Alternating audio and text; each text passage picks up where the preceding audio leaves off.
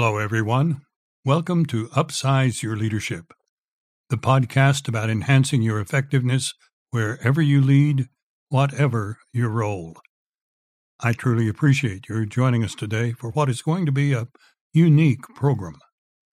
My name is Mike Armour, the managing principal of Strategic Leadership Development International, which I founded in Dallas nearly 24 years ago. We are a comprehensive leadership development firm offering a full range of coaching, consulting, training, and team building services. You can learn more about me and my firm at leaderperfect.com.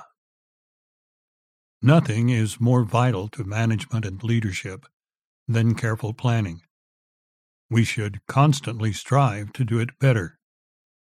So today I want to share a planning technique with you that I've drawn on for decades. I should acknowledge that today's episode is a bit longer than normal, but you'll find the extra time worthwhile, I'm sure. After all, any small way in which you can expand your effectiveness in planning is sure to upsize your leadership.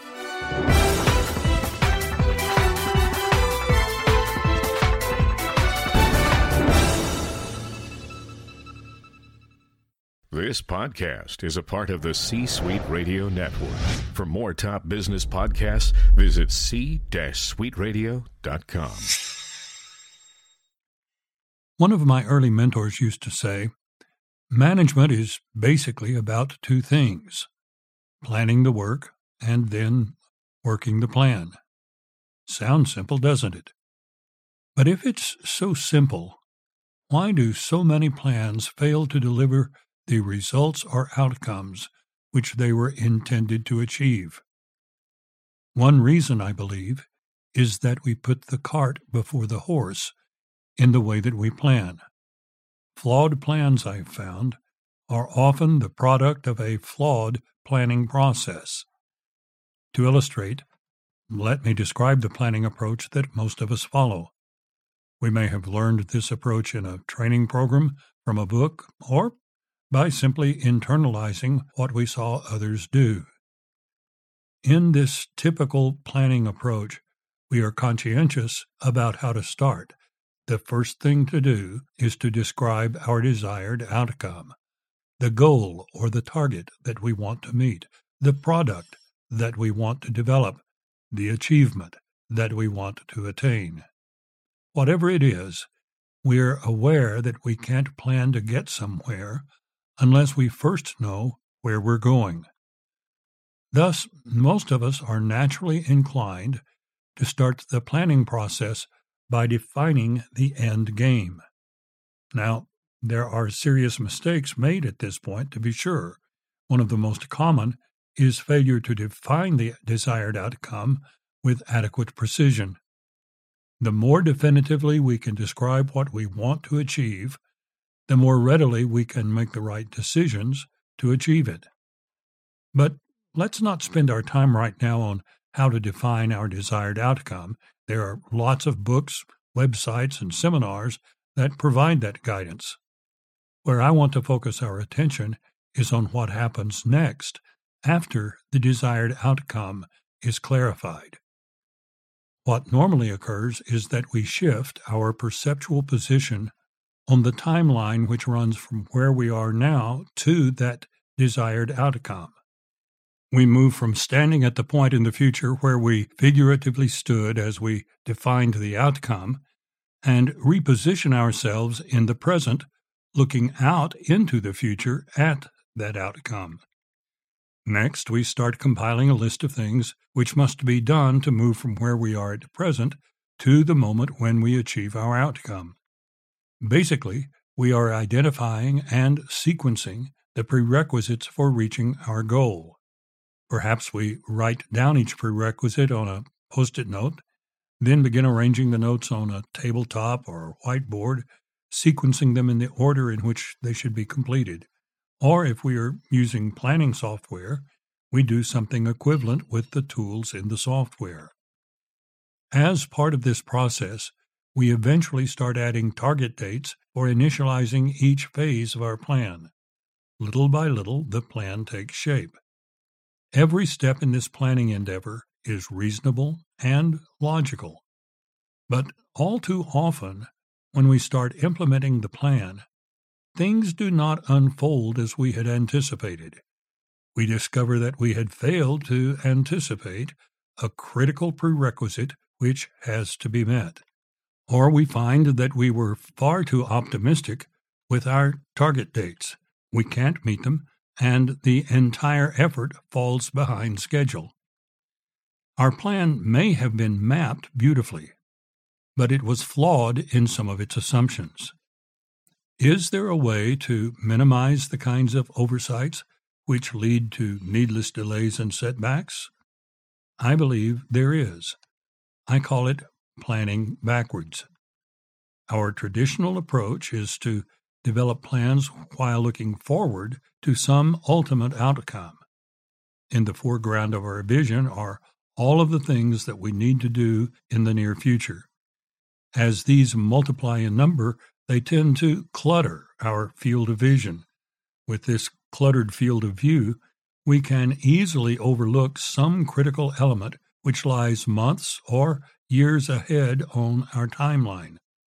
Another thing which happens is that so many immediate initiatives are staring us in the face that in a subtle and almost unnoticeable way, we quit paying as much attention to the longer range pieces of the plan as they deserve.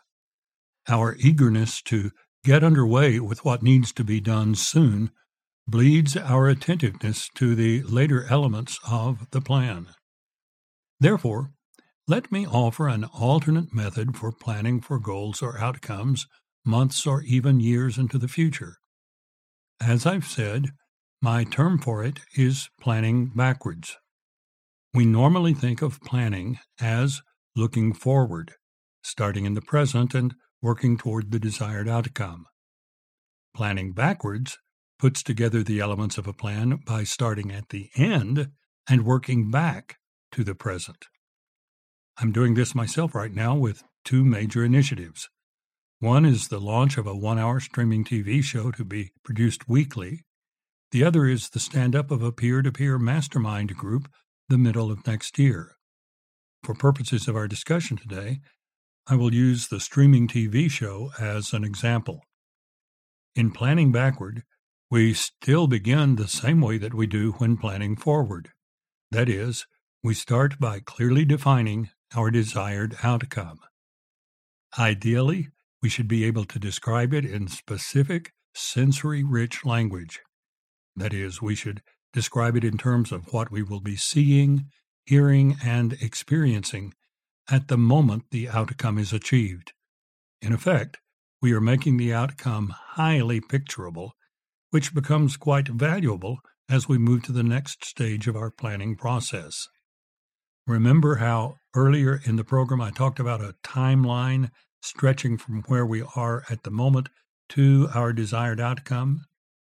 Let's make use of that timeline again. We are going to picture our desired outcome out ahead of us on that timeline. Then, in our imagination, we're going to move to the moment on the timeline when the outcome is acquired.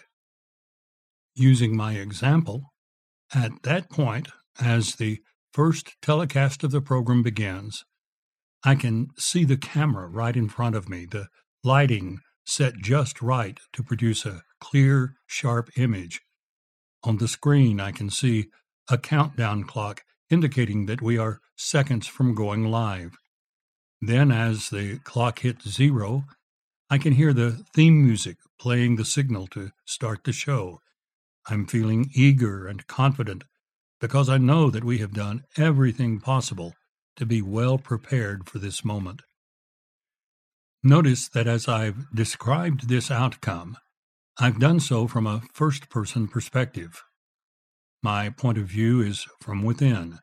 I've been seeing things through my own eyes, hearing them through my own ears, feeling sensations in my own body. There's a scientific reason for choosing this perspective. Neuroscience has shown that future outcomes have a more compelling impact with regard to motivation when they are couched in a first person perspective than if we merely picture them from a second person perspective. A second person perspective is a viewpoint outside of ourselves, akin to a video which someone made of the occasion. Now, everything we've done so far works well whether we are planning in a conventional manner or planning backwards as we are doing today.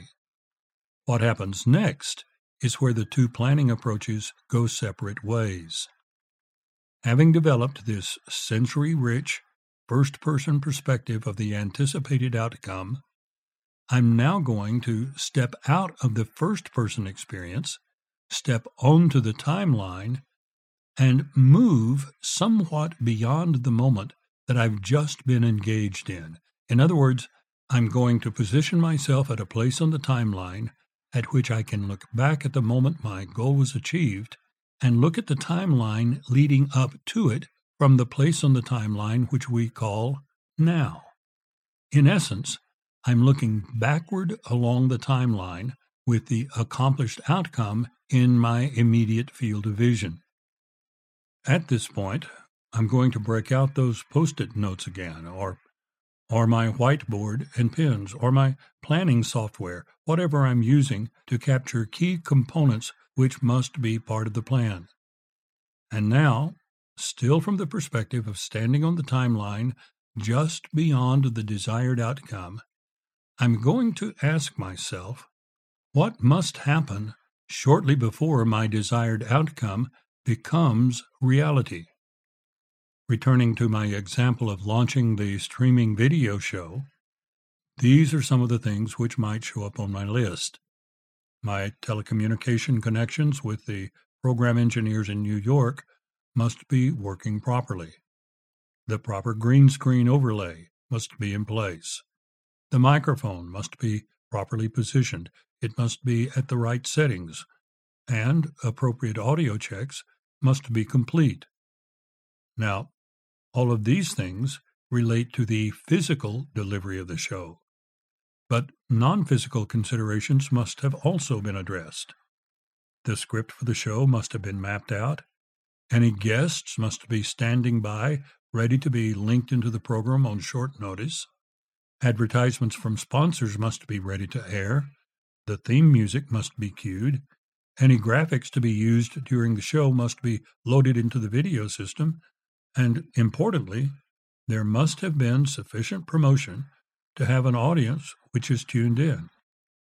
We could obviously add other items to this list, but my purpose here in building my example is to be illustrative, not exhaustive.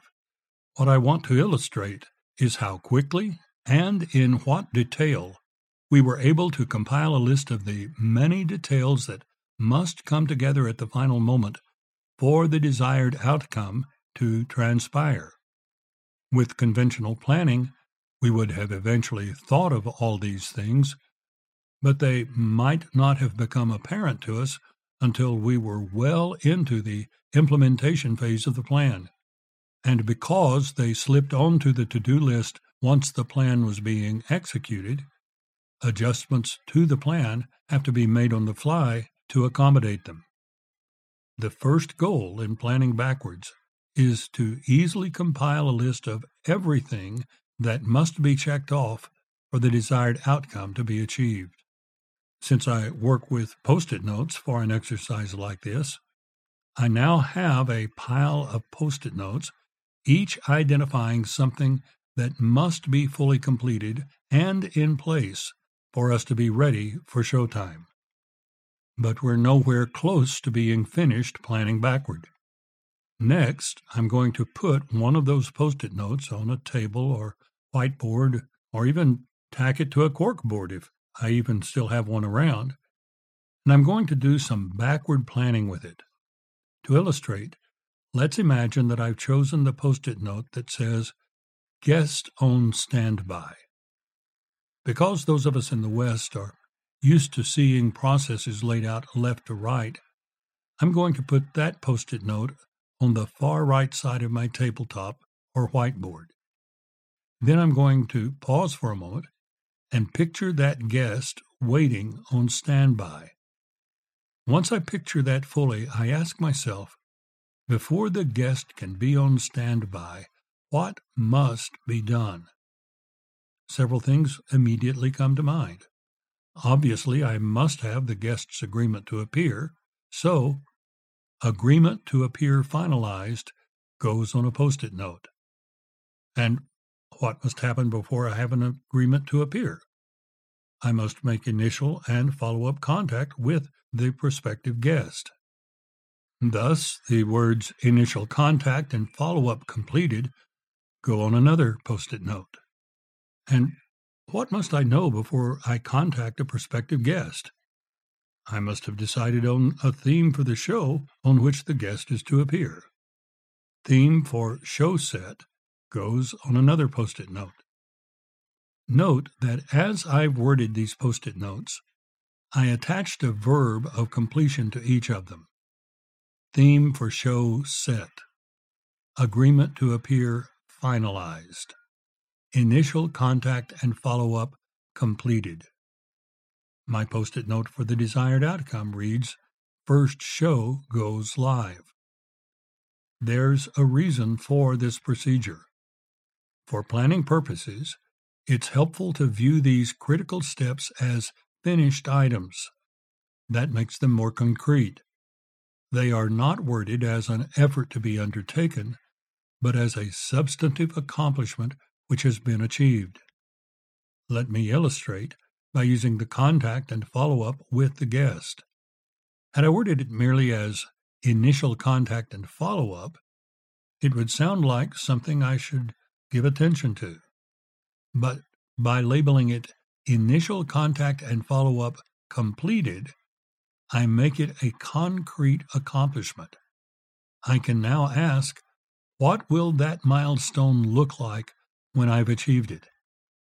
When I see it as a concrete achievement, it's easier to envision what must have happened in order for this outcome to have been achieved. I'm therefore better equipped to answer the question what must have happened in order to accomplish this? I think you're seeing the pattern here. I keep asking what must happen before this can happen. And each iteration of that question moves me farther and farther back down the timeline toward the starting point for the entire endeavor. We are planning backwards. And to enhance this technique, Keep repeating the pattern that we used at the top of this exercise. Recall that with our desired outcome, we started our train of questions by stepping beyond the outcome on our timeline and looking back at the desired outcome. From that perspective, we then envisioned the chain of achievements which led to it. Do something similar whenever you ask, What must happen before this can happen. Whatever this is, step beyond it on the timeline, look back on it toward the starting point, and pose the question from that perspective.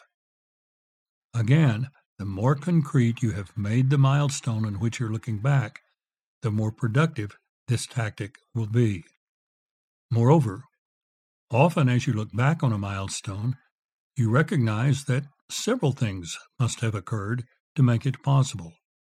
For instance, when I asked what must happen to have a guest on standby when the show starts, I first went down the trail of identifying and recruiting the guest. But other things must happen too. We have to verify well in advance that the guest has internet access fast enough to handle the video and audio feed without freeze ups or dropouts. We have to confirm that the guest's video camera and microphone give us the quality we want for the program. We need to test the guest's video feed with the lighting that will be used for the show to be certain that no adjustments are needed. Each of these items goes on a separate post it note. are you getting the sense that you're going to need several pads of post it notes before this exercise is finished? Thus, the question, what must happen before this can occur, may identify multiple back trails leading to it. For the moment, let's return to that back trail about securing a guest's participation. Since we have a number of post it notes which go on that back trail, we now lay them out in the sequence in which they need to occur. We start by placing the note that reads, Agreement to participate finalized on the right side of our working surface. Then we build the back trail to the left, sequencing the milestones as they must occur. Where certain things need to happen in parallel, we place the notes one below the other. I've chosen this particular back trail for our example because the process of finding and recruiting guests will be an ongoing cycle once the show is in production. Efficiency demands that we automate whatever portions of it we can. It also demands that we delegate to or contract with another organization to take care of given steps. In my case, the engineering crew for the network will need to confirm that the guest's equipment and internet connection are adequate. As I'm looking at the post it notes laid out in the general sequence in which these individual steps must transpire, I ask myself which of these can be automated? On that note, I place an A in the upper right hand corner of the note and circle it. That will remind me later that I need to explore the feasibility of automating this portion of the process.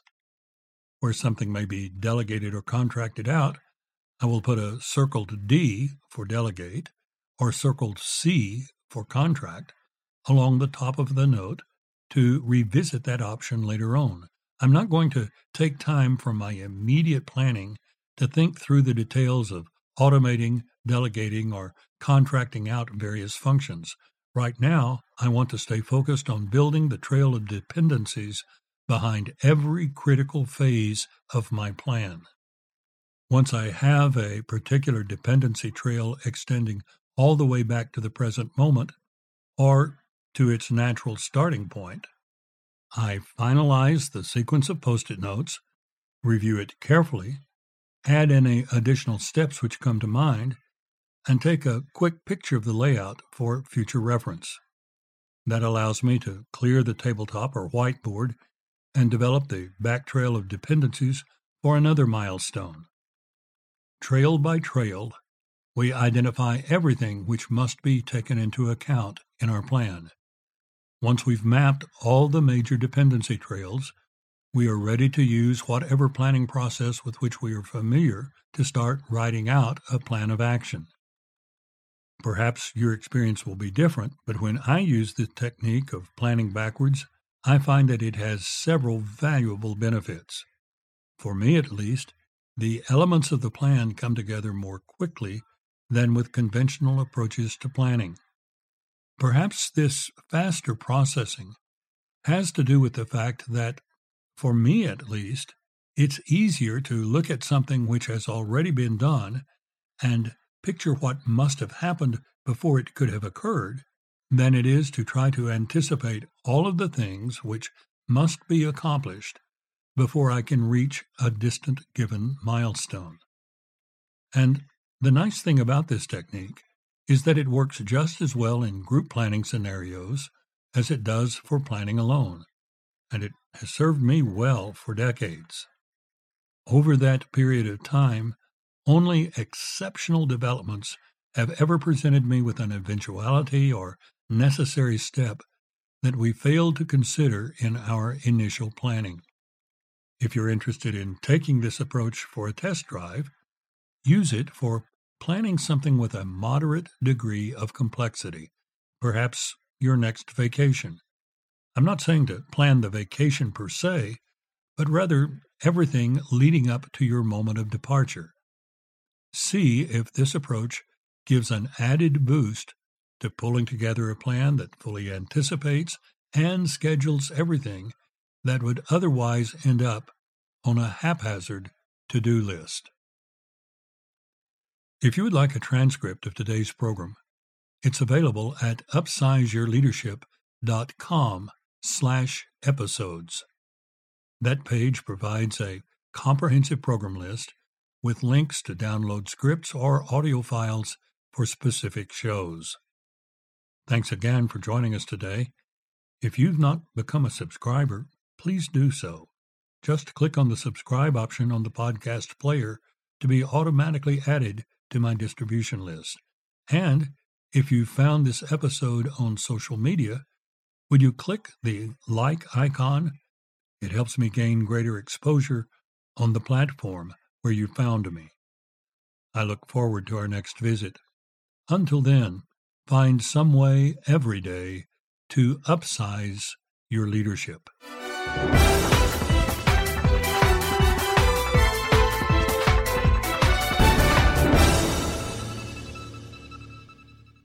This podcast is a part of the C Suite Radio Network.